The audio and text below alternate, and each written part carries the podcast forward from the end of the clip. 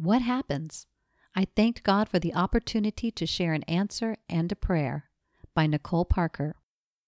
Nicole Parker is the author of the best selling Tales of the Exodus book series, a narrative experience of the Exodus through the eyes of the children of Caleb and Joshua.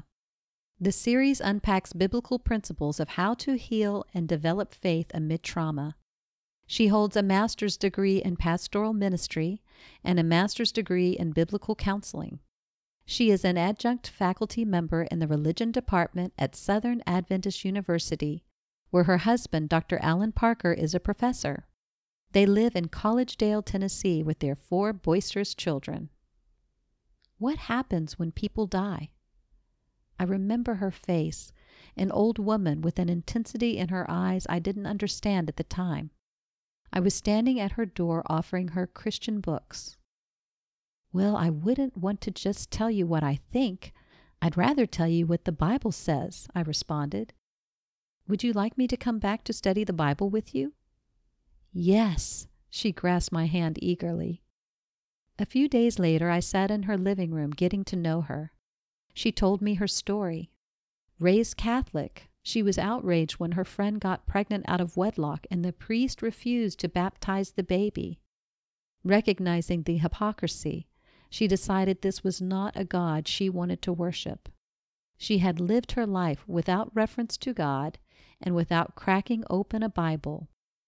But now she had cancer and she wanted to know what was going to happen to her when she died. Prayer heals. She had energy for only that one Bible study, but what a beautiful study it was. At the end, she smiled and said, Thank you.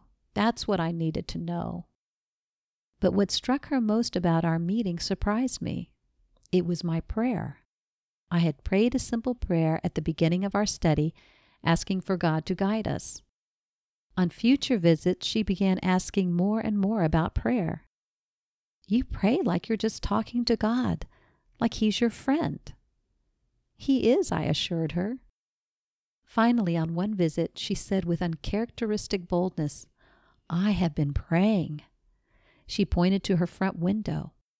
I sit there in my chair and I look up at the sky and I talk to him. Do you think, do you think he minds that? She looked at me a little anxiously. Oh, he loves that. He doesn't mind at all, I assured her. She beamed at me. You think so? The next time I went to see her, she was gone. Church can leave the most terrible wounds on our picture of the character of God, but that doesn't have to be the end of the story. So be the church today.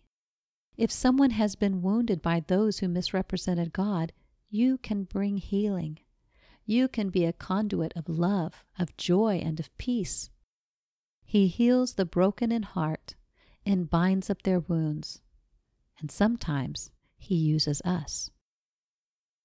For more articles and resources for ministerial spouses, please visit ministerial.adventist.org/spouses.